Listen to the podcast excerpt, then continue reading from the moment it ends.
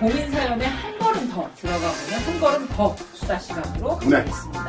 어, 나무님, 그 뇌물이라는 게, 그 뇌물. 와이로. 어, 와이, 와이로, 뇌물이라는 게 그 인류의 역사와 함께 해왔다는 사실을 알고 계시나요?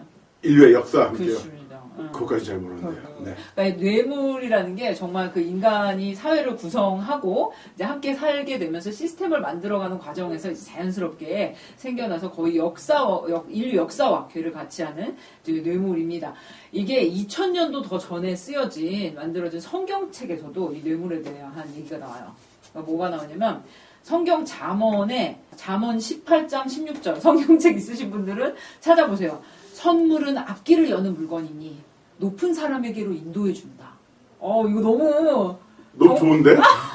너무 좋은데? 너무 정확하지 않아? 네. 어, 그이 매관 매직의 이 요점을 딱 짚고 있는 네 잠언 성경의 잠언 구절. 어, 막 문신으로 새기고 싶어. 너무 좋았어. 새겨 새겨 예. 여기다가 그리고 뭐가 있냐면요 또 잠언 21장 14절에는 은밀히 안기는 선물은 화를 가라앉히고 몰래 바치는 뇌물은 거센 분노를 사그라뜨린다 아 끝내주지 않아요? 어, 이제 옛 성현들께서 성경에서도 이렇게 지적하고 있는 뇌물입니다. 이제 우리나라는 이제 중국하고 이제 군신 간 사대 네. 관계, 그 중국이 이제 뭐 어버이 나라고 이제 뭐 저기가 왕이고 우리는 신하고 이렇게 해서 사대 관계라는 거 오랫동안 유지를 했잖아요.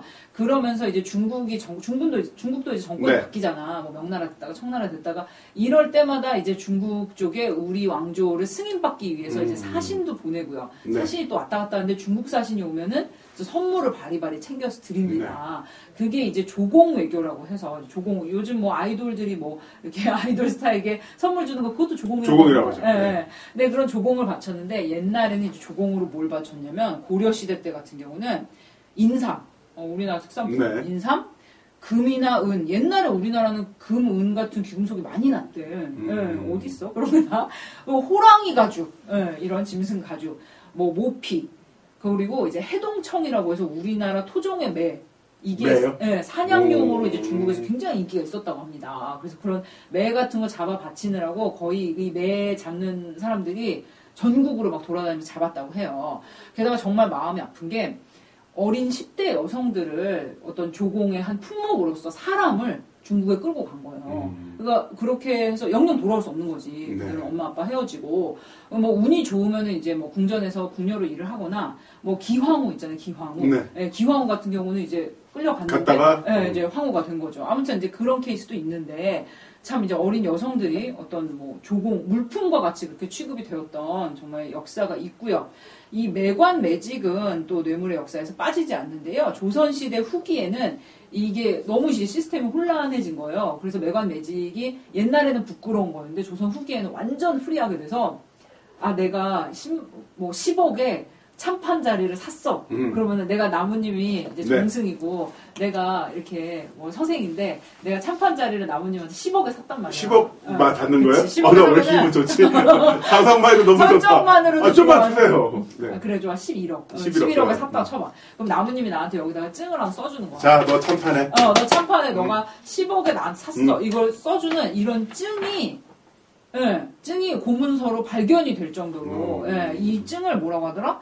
이 증을 뭐라고 하냐? 임차표. 음. 임차표라고 이, 해서. 내 생각에, 그, 이 임차표를 음. 진품 명품이 어떤 분 갖고 온 분 계셨어요.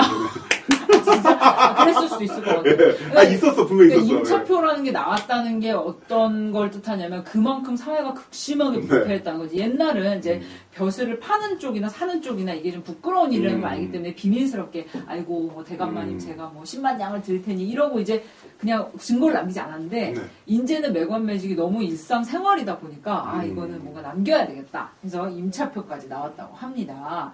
그런데 이제 현대 뇌물 이런 매관 매직 전혀 없다고 말할 수가 있을까요? 전혀 없죠. 지금도 있잖아요. 네, 네, 사연 같은 경우 보면은 이제 암암리에 정말 옛날처럼 노골적이진 않겠지만 이런 뭐 선물이나 뭐 진짜 무슨 팀장 사모를 왜 챙겨 아 너무 닭살돋지 않아요? 네. 아무튼 그런 것들 이런 것도 당연히 이제 매관 매직에 들어간다고 할 수 있고요.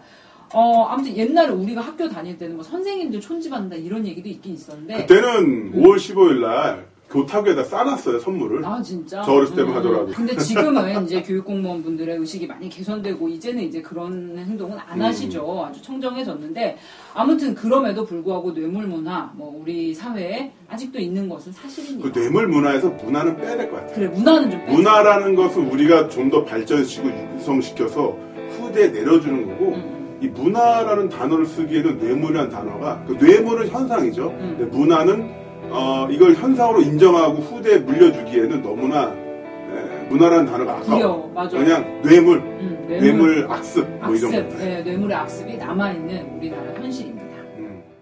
궁극의 숙취 파괴 음료 주황 이제 당신의 사전에 숙취란 존재하지 않습니다.